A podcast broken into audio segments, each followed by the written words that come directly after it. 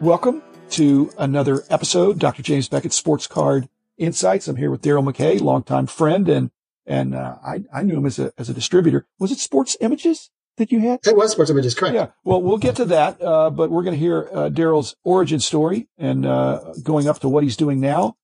And uh, I have a number of sponsors, some of whom uh, Daryl knows and dealt with back in the day, but Beckett Media certainly, Beckett Grading, Beckett Authentication, uh, COMC, COMC.com, Burbank Sports Cards, our friend Rob Veres, Mike Stadium Sports Cards in Aurora, Colorado, Mike Fruitman, Heritage Auctions, Huggins and Scott Auctions, as well as Topps, Panini, and Upper Deck, the three largest card companies. So, Daryl, I know you dealt with a lot of those, but I want to hear your, every one of those people. uh, I want to I want to hear your origin story, whether you collected as a kid and kind of how you got into sports images, and you know those were those were exciting times when, uh, you know, cause I was full speed ahead in those days too, but just your uh, collector origin story, your hobby origin story and, and, uh, take us up to the present and what you're doing now. But uh, again, thanks for joining.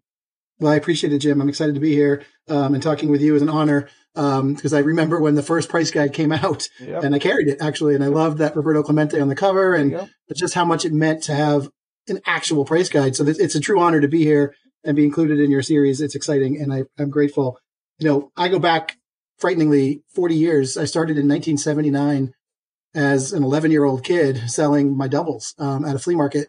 Um, my parents were in the process of getting divorced, um, and my dad was going bringing some stuff from the house to the flea market. And I've always had that entrepreneurial spirit.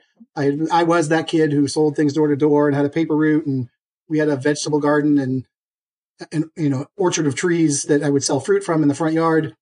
So it was a natural thing for me to take some of my doubles and bring them, you know, as truly a collector to the flea market and sell them. And I remember, I think I sold it, and I won't remember exactly the price, but the very, the vivid card that I remember selling because I had two of them. And as I look back on it now, how incredibly lucky and rare that was, was a 67 Brooks Robinson, which, you know, I'm a Red Sox fan.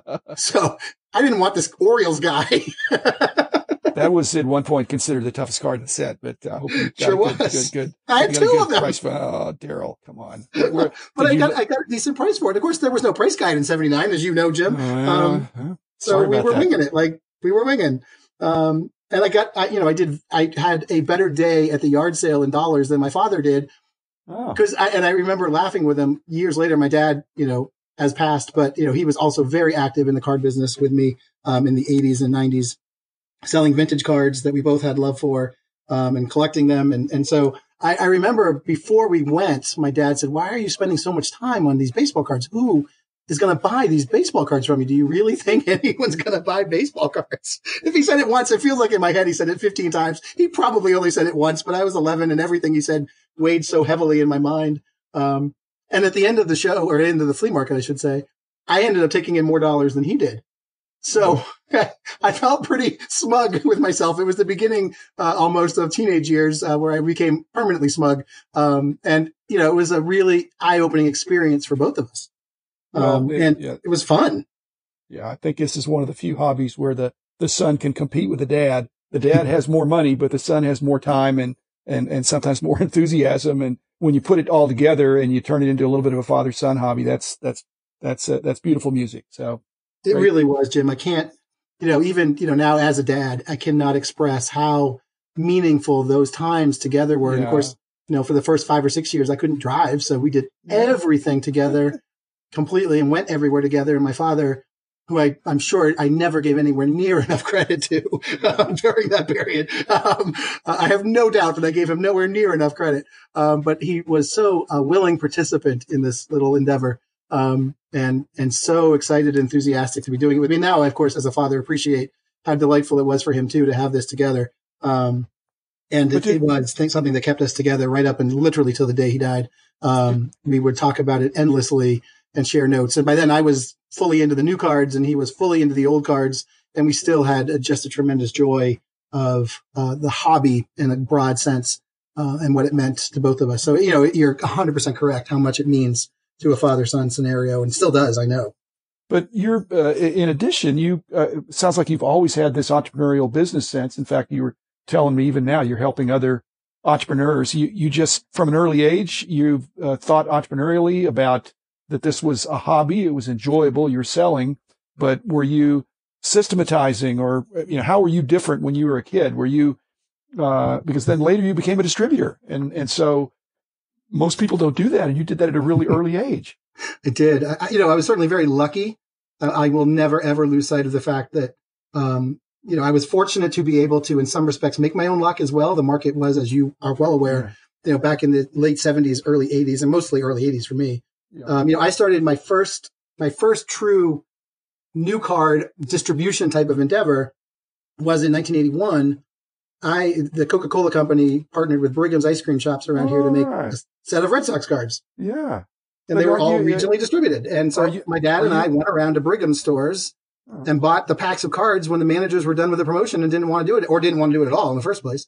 Um, and I took out an ad in Sports Collectors Digest in 1981 and you know, I, I, view it to be the, the preview of e-commerce, of regional e-commerce.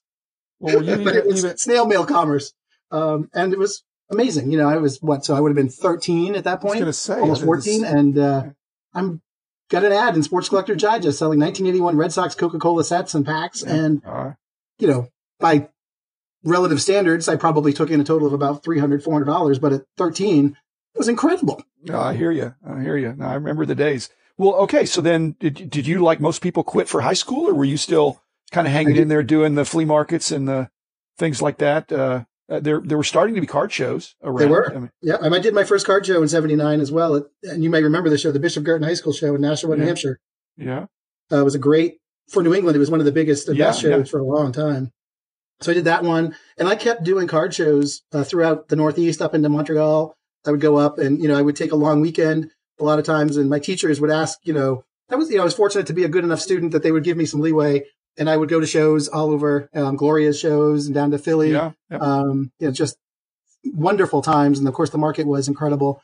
And my teachers would give me the Friday off and they'd ask me how much money I made when I came back. And they were as engaged in this almost as I was. They were so fascinated by, um, this high schooler who was selling baseball cards that they were really good to me. So I kept going right through, um, high school and, and I started and became a partner in the distribution company that would eventually become Sports Images. It took us a bit to figure out that we'd be a distribution company. There were all sorts of grand ideas, um, most of which didn't work. I'm happy. I'm, I'm happy to say they didn't stick. Um, but uh, in 1989, we started uh, what would become Sports Images. So uh, it was, uh, you know, fortuitous ending to that decade for me uh, that I got, you know, through all of the trade card shows and through the flea markets, you know, and, and then stopped doing flea markets and you know stores were opening up and worked with a few of the store owners to you know, help them and have them sell some of my stuff in their stores, build, a, you know, a bigger business. And, you know, that was when stores had just really started in a meaningful way. There were a few yeah. before that in the early 80s and mid 80s. You know, Hall's Nostalgia, Walter Hall right, were right. considered, you know, just at the time to be such a mentor. Um, and, you know, growing up with them and, you know, Bill Carvalho, who started the Greater Boston yeah. Sports Collectors Club, right. another person that I just adored and worked with. And they were so good to me as a young person too, as well, to not view me so much as a competitor, but just a colleague and somebody that, and sometimes we did compete, but they were just so gracious and wonderful. And it was, it, it was a magical time in the business. I don't know how else to say it. Well, uh, so was, the, uh, I was thinking in the eighties, you were selling your own stuff pretty Correct. much going around. And then all of a sudden 89, 90 in there, you become more of a distributor. In what way were you competing? Were, were you not assisting the, the local uh, card shops? Uh, well, or, to your point, when we did shift, period? And moved yeah. to the distribution model, then the folks that I had, you know, sort of competed with in many ways, I made sure that they, you know, we did not compete. And, you know, one of the things I'm really proud of that, you know, Sports Images sold wholesale and didn't sell retail and really partnered with those stores to build a business together. They were, they were our partners. And, you know, fortunately, because we were competitors loosely defined before that, and I say very loosely defined because to be honest, and Jim, you'll remember this, yeah. at those days, it was everyone partnered because yeah. You might have a customer who really needed the 67 Brooks Robinson.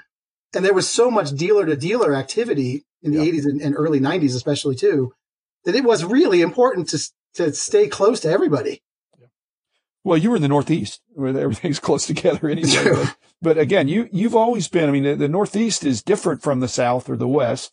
And you've always seemed to have kind of a can do attitude and, and like, like uh, they would say consultative selling that you weren't real pushy or uh, you you just uh, was that the style that you had, or was I reading you wrong? Because it seemed like you were you were you were a solid business guy, but you weren't you weren't forcing anything. You were you were providing good service. Well, thank you. I'm, I'm glad to hear that. You know, as a Bostonian, sometimes we don't always know our limits. Um, okay. and, and I, I don't know that every one of my customers would have completely okay. said that I wasn't at all. I had a hard time often taking no for an answer in some ways. Okay. okay. But not in a pushy way. But I just always have believed that no is just a step on the pathway to yes in a lot of cases. So I would usually circle back around with a, uh, with an appropriate way to try to get to a yes as opposed to a forcing of it. So I'm glad that that never rubbed uh, most people the wrong way. Um, but, but you know, as, As it had to be a little tough when I was doing the Gloria show because the White Plains crowd oh, was a little rough. Oh yeah, yeah. Well, that was the the tone uh, of the show, but uh, it just seemed to me you had uh, you had uh, this as you're moving, as you're aware of the market, and all these stores are coming, uh, coming, coming, uh, just appearing to where you know in the peak we had almost I think twenty thousand stores around the country, and you had yeah. to have did you have thousands? Did you thousands? Yeah, thousands yeah, of stores. I, you know, and the Northeast, of course, was super concentrated for that. Right, right. And were you? Uh, did you have uh, trucks that were taking stuff around? Because a lot of supplies and you know products were heavier in those days because there, yes, there, weren't, there weren't these. I don't know if they have uh, cases now that are one card, but they have boxes that are one card. They have uh, so you know. Uh, so how big an operation did you have at the at, at, at the peak as a collector? It was you and your dad and then later you're just kind of on your own, and then you had a partner in uh, yep. in sports. A partner, John Lane, who was uh, also another person that I consider absolutely to be a mentor as well. Um, and you know, there were a couple other people involved, uh, but John and I eventually became you know the sports images um, that people really came to know. I would say that started officially around 91, if I remember correctly. Okay. As sports images. And it was becoming more and more clear in the, you know, late 89, early 90 period that distribution was going to be a better model um, and partnering with stores who needed a broad variety of product, but ever changing and constantly changing variety of product. And so we did start route delivery routes and trucks on the road and, you know, the traditional bread truck model almost. Um, and some You're retailers would hit a couple times a week, if not more. Uh, you know, and we shipped a product, of course, too, but. Let's, let's table the distribution talk because I want to do another separate episode with you just for that. So let's, we're essentially out of time, but I just wanted to give you a chance to tell the listeners what you're doing now uh, some may want to engage your services because you're not a, a classic distributor anymore, but you are involved. You have a lot of hobby knowledge. So tell our listeners what you're doing now and uh, how they could contact you and and uh, and then we'll come back and and do the distributor talk in another episode. So. Thank you. Sure. Yeah. So I started um, this year. This is the first year of We Are. Uh, it's a it's a network agency, a firm that helps entrepreneurs, startups in the sports licensed collectible or just the general sports licensed category of products um, start their business and all the way through to retail because my partner, John Franzini, is a you know equally length of experience in the retail side of the business okay. um, with with more of the team retail and the licensed product retail uh, background. Uh, but between us, you know, we've been blessed to work with an amazing talent of people that we can still, uh, fortunately, will still take our phone calls and uh, and still allow us to network uh, different businesses to different experiences and different services. Um, so it is kind of, you know, I, I, say this a lot, but we're like the general contractors who bring in subcontractors for, you know, specific tasks to help a manufacturer, a licensee, a licensor, a retailer uh, maximize the amount of revenue that they can get from their business uh, using our experiences and those of our partners on on essentially a on demand basis. Um, and it's exciting. It's a brand new business for both John and I, um, and we're thrilled. And the the website, I'll shamelessly plug, is we are your resource com. And uh, we'd love to work with anybody. Uh, you know, if you can put up with the fact that we have some stories from way back in the day, um, those stories often lead us to people that can really be helpful to the folks that we're working with. Well, uh, that's a good note to end on. Thank you, Daryl. We'll come back and do another episode. But uh, I realized, as perhaps you did, my statement about consulting, the consulting I do, I tell people, I tell my wife, I said, it's a lot more fun helping other people solve their problems than dwelling on my own problems. So I enjoyed business. I enjoyed working with you, Daryl, and, uh, uh, uh, wish you great success. Listeners, thanks again. We'll be back again tomorrow with another episode.